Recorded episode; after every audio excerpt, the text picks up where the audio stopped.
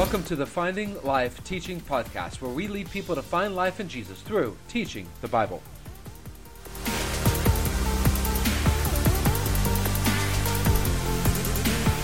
God has one goal for all of our lives, and that goal is to make us into a brand new creation. That creation is made in His image, or remade, reconstructed in His image.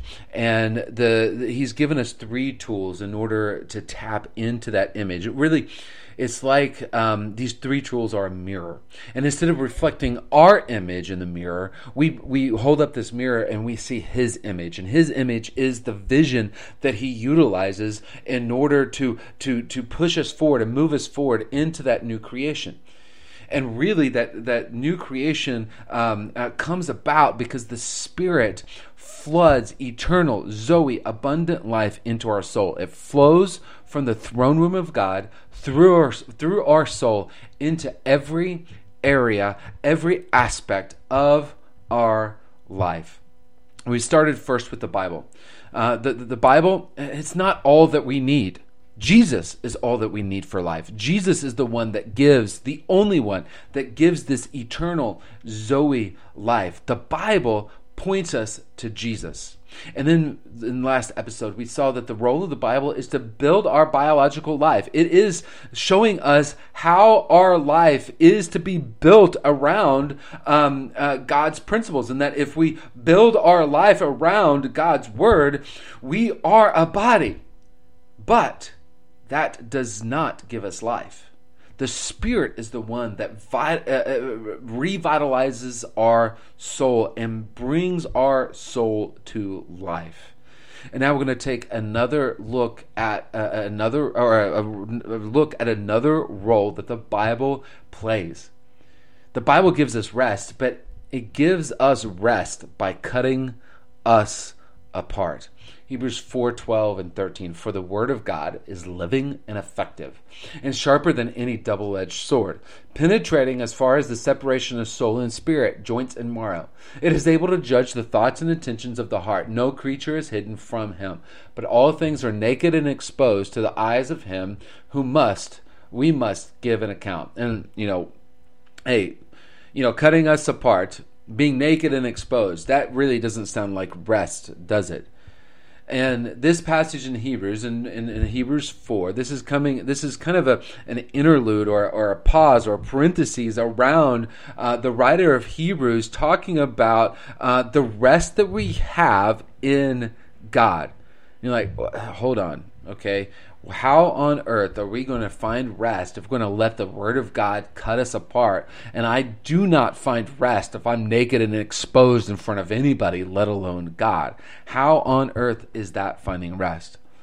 Um, over a year ago, a year ago last Christmas, um, I hurt my hip. Um, and as a soccer referee needing to run and, and, and, such, you would think that somebody like me would go, especially since it was off season, would go and get it checked out. But I feared. I feared uh, exposing this injury, exposing this injury, really, quite frankly, only to myself of what really needed to happen uh, with this in- injury and um, I didn't really get it taken care of. So all of last year, um, really, I kind of hid this injury. Not necessarily that I'm hiding it from anybody uh, in particular.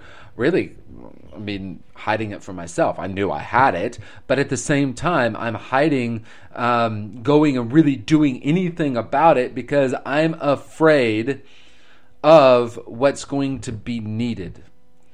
And so, in order, thinking that um, uh, fearful of what might happen, I didn't find true rest through this injury all of last year. And then in the off season, this last off season, I got a little, I got more rest. I rested it up a little bit more, focused a little bit more on exercising and stuff for it, and it's feeling better. However, it's not, it's not all 100 percent because I'm fearful of what needs to happen in order to find rest on the other side, I'm just kind of living with it.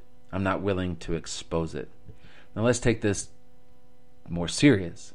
What if I had cancer in my body and I completely ignored it? My doctor says, you know what? if you got surgery or if you got chemo, you 80, 90 plus percent success rate in seeing you find healing on the other side. Or if you ignore it, there's a 0% success rate in finding healing on the other side. And I tell the doctor, you know what? Uh, surgery, chemo, that doesn't sound like rest to me. So uh, I'm just going to choose to ignore it. And the doctor's like, uh, well, I mean, that's your own decision, but you will not find healing. You will not find rest on the other side if you don't expose the cancer that is going on inside of your body. This is what the Word of God does. Remember, it's a mirror showing us the image of God. And see, God doesn't show our own image in this mirror in order to heap guilt upon us for the sin that we have, the disobedience that we have in our life, what he wants to have happen is that we are gazing into his image. We are seeing his image. We're seeing the new life that he wants to build inside of us. We are experiencing the vitality of our soul that he wants to give to us. And, and, and he wants us to realize the cancer that is spiritually growing inside of us through sin and disobedience to him is just simply not giving us rest. And yes, allowing the word of God to cut it out the allowing the word of God to expose us in that moment is not rest, but we can find rest on the other side of that because our soul is now healed because of the living water that is now able to flood into our life. Going into another medical image.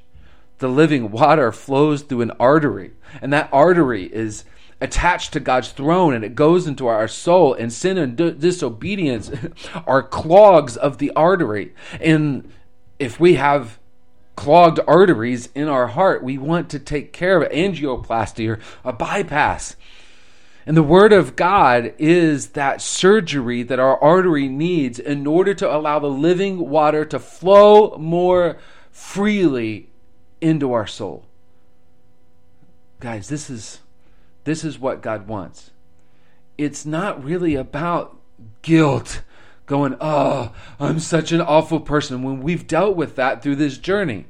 It is about God showing us His image. It's about us being so addicted to the living water that is flowing through our soul that we do not want any clogged artery getting in the way of that living water coming into us. And so we are holding up God's word, looking at his image as if in a mirror and going, That is what I want. And please cut out anything. Yes, it's going to hurt for a short time. But then on the backside of that, I can have healing and I can have life and I can have rest. This section of scripture in Hebrews is talking about the disobedience that the Israelites had with God in the desert. And they didn't find rest because of that disobedience. And that God wants to utilize His word to cut that out so His life can flood into our soul. His word, it's living, it's effective, we saw that last time, last episode, that it is effective to bring these dry bones back to life. It is effective to cut out the clogs in our arteries, to cut out the cancers in the in, in the body of our soul, in order for His living water to, to, to, to be even more effective and impactful and vitalizing into our soul.